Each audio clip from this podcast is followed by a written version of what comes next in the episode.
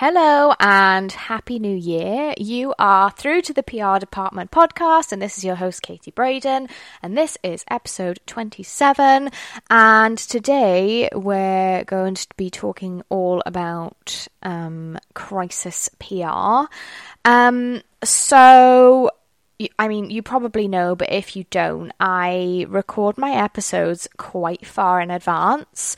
Um, as you can imagine, having a podcast, even though I post bi weekly, and doing all of my other PR stuff is quite the challenge. Um, so, where I can, I kind of bulk record episodes so that I can be really consistent. Um, but it just means that sometimes I am not like on the pulse when it comes to like trending topics.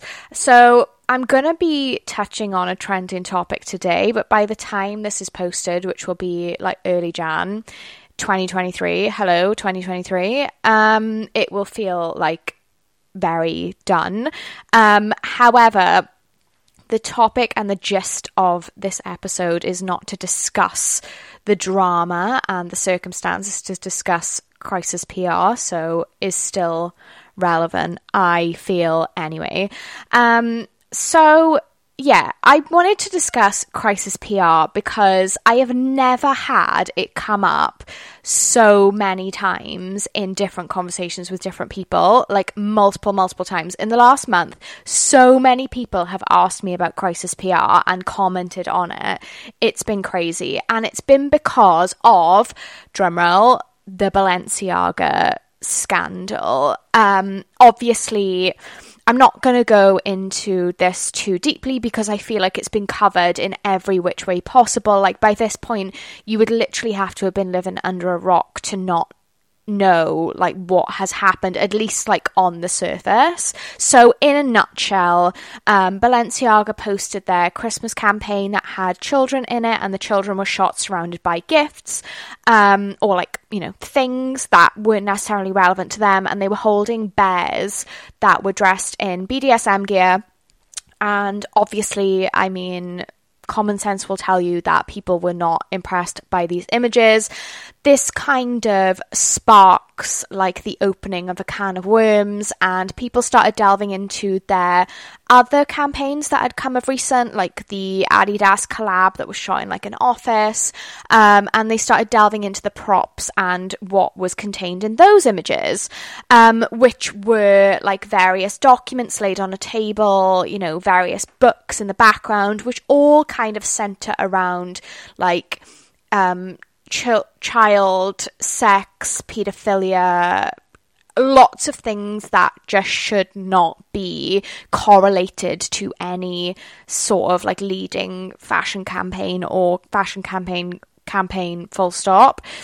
Um, so yeah, as you can imagine, it was an absolute disaster for Balenciaga to say the least.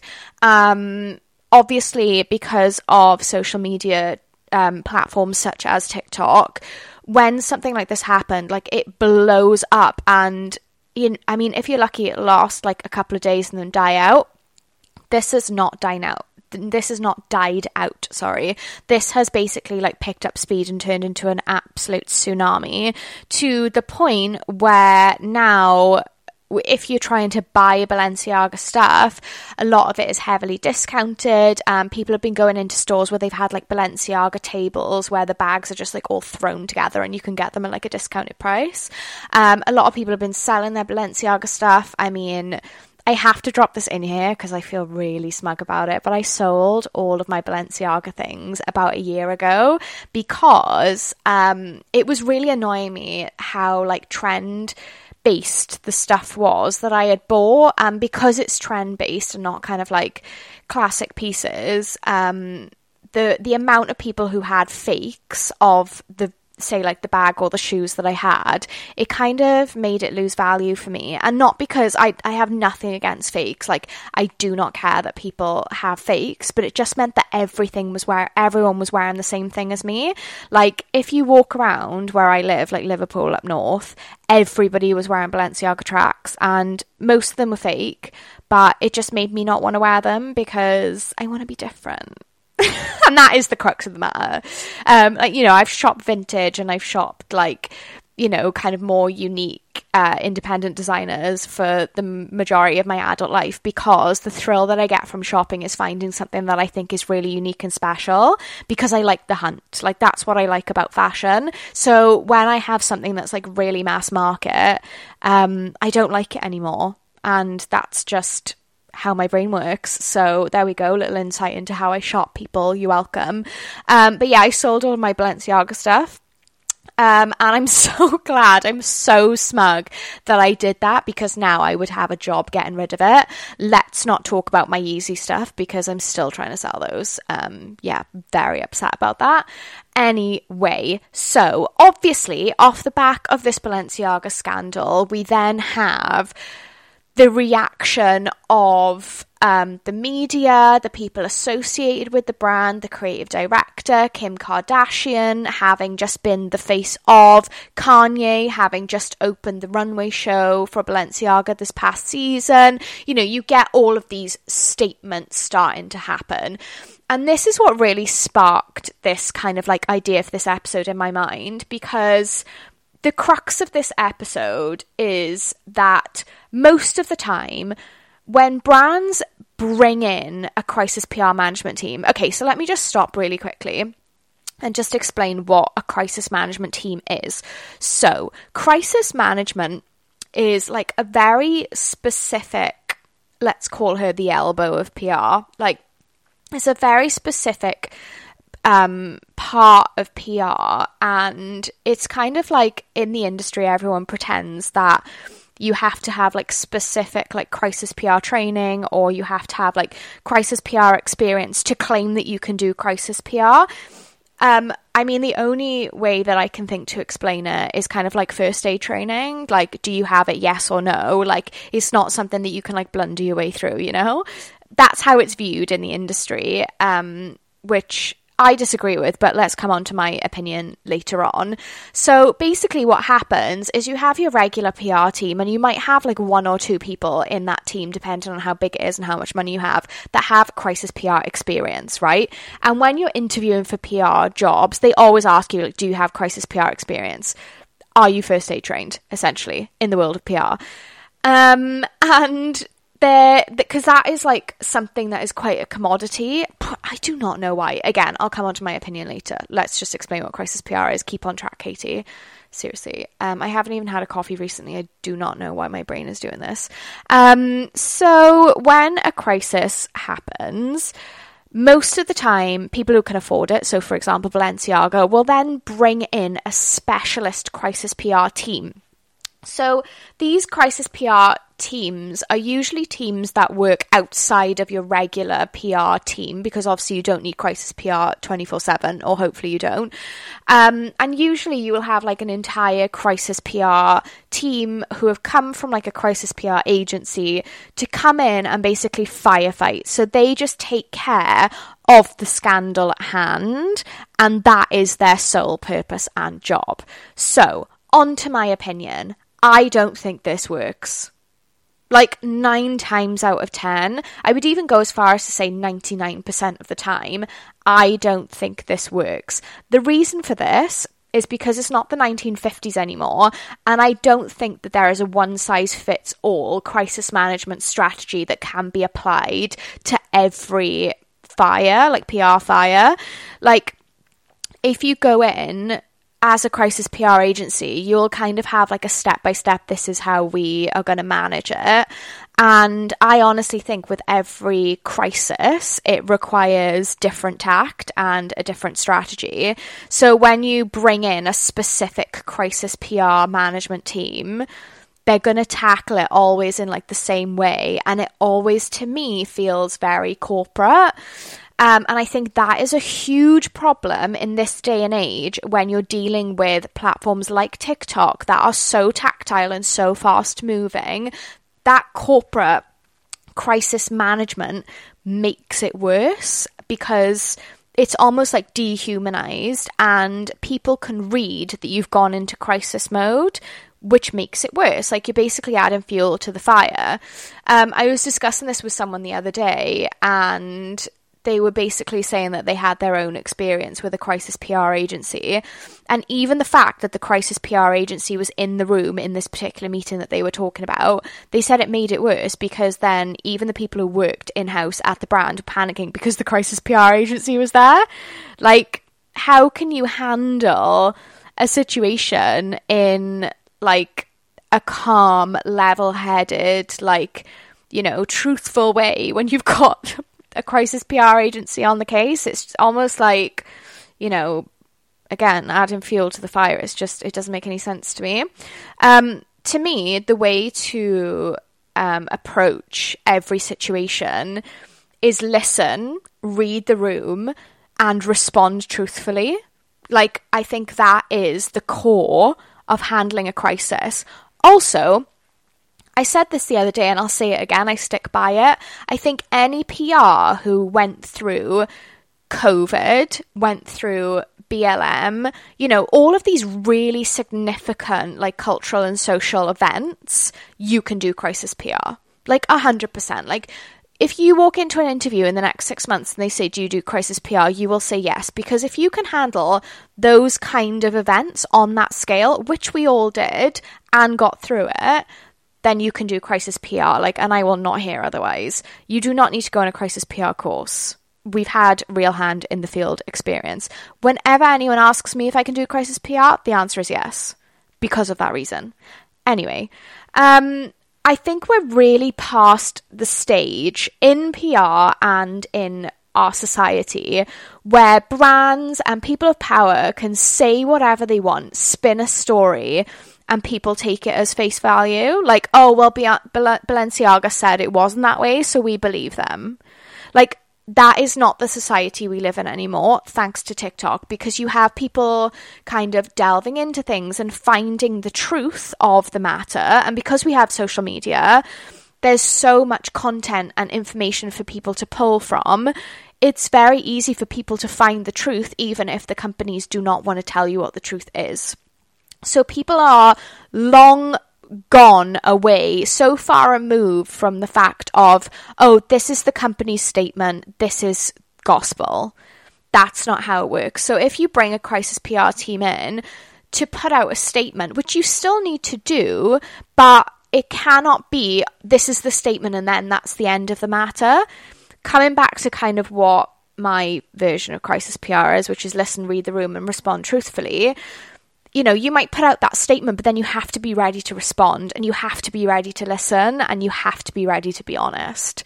Like, you know, these are how we kind of like move through these situations um, with kind of like as much damage control as possible. And this is where I think crisis PR just doesn't get it. Um, I think that any kind of brand, like official brand messaging, so like Demna's statement, the creative director, like Kim Kardashian's statement, the brand like owner's statement, they all have to make sense to the person and the situation, and it has to be done in an empathetic way which holds full accountability. And I think without that, these statements don't work. And again, it makes things worse. So, something that really um, highlighted to me that with the Balenciaga situation in particular, a crisis PR team had been brought in was that so Demna put out a statement, Balenciaga's creative director, and I haven't seen or heard a lot of um, Demna speaking. You know, like I've seen a lot of his like written statements, like after he's done shows and things. So I kind of know how he writes, like his style, but not how he speaks. But when I read his statement, immediately I was like, that's not Demna. Like immediately. And the reason for that was because Kim Kardashian had put out her statement. It must have been like a few days prior and they were both written exactly the same. So they both had, you know, the very American, like, period, like, full stop, period, full stop, in that format. Both statements included that, which I thought, A, was a really weird thing for Kim Kardashian to include, but not unbelievable. I mean, if she did put in that that in there, I would be like, okay, maybe Kim did say that. Um, but we've seen enough and heard enough from Kim to know how she speaks and how she kind of writes things. And to me, that felt off. But for Demna to then have it in his statement as well, I was like, guys, this was written by a crisis PR, and it was like the same person as well, like the same person wrote it, and clearly has no idea about like tone of voice or like how these things need to be written in the style and voice of the person saying it obviously so then we've already lost my sort of third pillar of crisis PR which is like responding in a truthful way like authentically empathetically with accountability it's not accountability if somebody else writes your statement full stop period as they would say. It was just a really, really weird, weird thing that just didn't sit right with me. But that was the moment where I realized this has been written by someone else. And I'm actually surprised that more people didn't pick up on that. Like, I know obviously my I have more of a trained eye, but I'm surprised there wasn't any TikTok videos about that because to me it was so obvious. Um, and at the time, obviously, whilst even now, everybody's eyes were on this scandal unfolding. So I'm surprised that more people didn't react to that. But that was just my personal opinion. Um, so when it comes to, you know, the people who were working on this campaign, Demna, Balenciaga, it then comes round to like, so how do they make this better? And it comes back to accountability. And what does accountability look like? So one thing that has really given me a great lesson in crisis PR, again, I do not believe you need to go on a course for it. You just need to watch the um, the 2016 to 2018 YouTube beauty drama unfold, and then you'll basically have all of the tools and um, things that you need to be a good crisis PR. Um, so after the kind of fallout on beauty YouTube, as I just referenced, you know, we've had a lot of YouTuber scandals over the years, and we've seen people try to get themselves out of it and make it better. But there was only one statement that ever really touched a chord with me, and I thought, bloody hell, that's good. And it really kind of like, as you as they would say on TikTok, like altered my brain chemistry in that moment when it came to statements in crisis PR. And it was from an influencer called Manny MUA, um, if I'm remembering correctly. And he basically said, like, I take accountability and obviously I'm working on myself and I'm going to make these changes. But he that wasn't the good bit, obviously. Obviously. but he went on to say, I understand if you don't want to follow me right now and you don't want to see me and you don't want to engage with my content, but I hope that you come back in a year's time, five years' time, and see my growth and see my change and see that the things that I am holding myself accountable for, I have put the effort in and grown from and like learnt from. And maybe then you'll come back. And I thought that really is like what accountability looks like. You like there is nothing you can do in the moment to change, but all you can say to followers, subscribers, customers is like I hear you, and these are the things that I'm going to do. Watch me do them, and then hopefully I will show my accountability like over the coming years and in everything I do for the rest of my life. Like, that's what holding yourself accountable looks like. So, in the circumstance of this Balenciaga scandal, I don't know, honestly, because of how big the company is. Like, this isn't a founder owned company. Like, Balenciaga is not independent. They're owned by uh, a parent slash umbre- umbrella company. They also, own, uh, they also own, like, Gucci, Tom Ford, you know, lots of other brands, big, big, big brands. So, I don't know what accountability is going to look like for them because what can they do? I think immediately what they can do is get rid of their creative director. Like my first prediction would be that Demna is going to go. However, I will say I thought Demna was going to go after the last show. Um, and this was before any of this happened and Balenciaga was like ruling the world. After I saw the Demna's like creative notes for his last runway show, it just seemed very kind of half-assed in a way Um, and it felt like he'd kind of run out of things to say and he'd run out of ideas and it felt weird and I actually commented on someone's TikTok that covered the show and the notes and everything saying I feel like he's not going to be creative director next season. Now I really don't think he's going to be creative director next season because if they're going to inject newness and a change in tide to Balenciaga, they're going to have to appoint a new person to head that up and lead that. And I think that is the only way where maybe they're going to be able to like start clawing themselves back from this. Um, so from what I have seen, I think uh, Kim Kardashian at this stage, it looks like she's cut ties with them. Not in any big, like grandiose way. It seems to be very quiet. Um, so another sort of question that I had on my notes was when it comes to cutting ties with a brand for like the faces of and people who have worked with them, like what does that look like and when should you do it? So we've seen it happen tons this year with like Kanye in particular is a really good example. Um, well, I say good example, awful example of like his situation with Adidas and Gap, like and cutting ties and how public that was. Um, you know, Adidas's response to Kanye's um, you know, stuff, let's call it, that he was saying in the media, they were criticized for taking so long to cut ties with him when other brands were a lot faster. So, like, Gap was straight off the mark, they cut ties straight away. Um, Adidas really dragged their heels. Um, but obviously, when it comes to somebody like Kim Kardashian, who is the face of Balenciaga, and obviously from her perspective, she, you know, is extremely proud to have been able to get that position. Like we know where Kim comes from. We know that, you know, bless her, she was never invited to anything and now she's so honored. Like everything she does in fashion is such a gift. Like, you know, you can tell she really values these positions and she doesn't want to give them up. So for her, cutting ties with Balenciaga is not something I imagine would be a snap decision for her. However, I do think she was slow off the mark in this matter.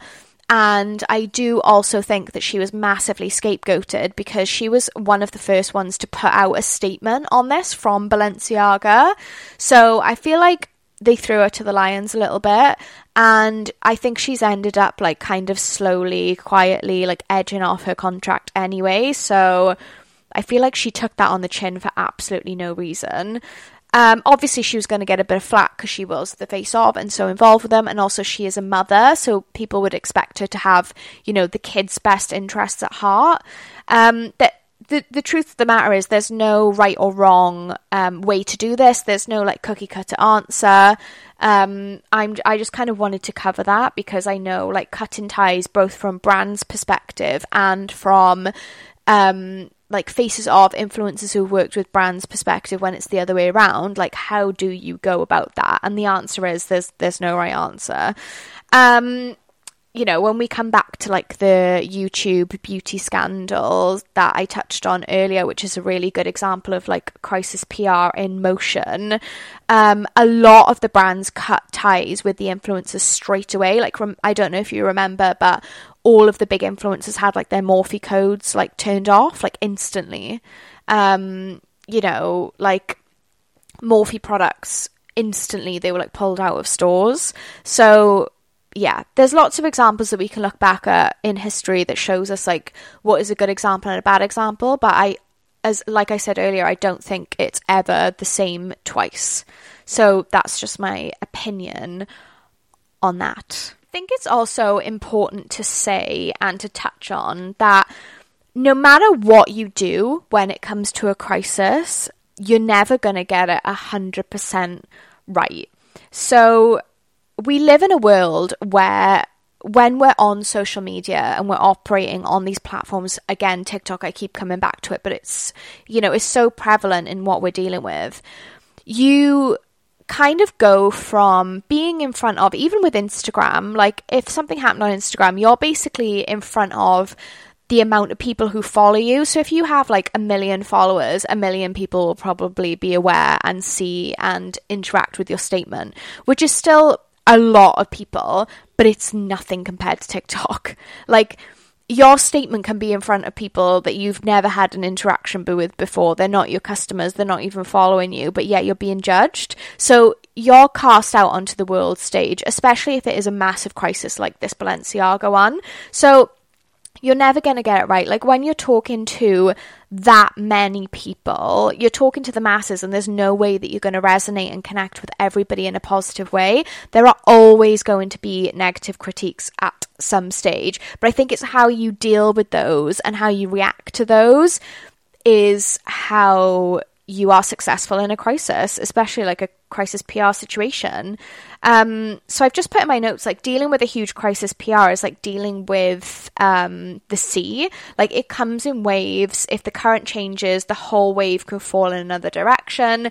And this is what the court of opinion looks like. So, you know, with crisis PR, you're basically dealing with the court of public opinion, and that can shift and change in an instant. You know, a person can put out one video, whether it be factually correct or not, and the tide can change. Like Balenciaga has gone from being one of the most desirable bla- bra- hello.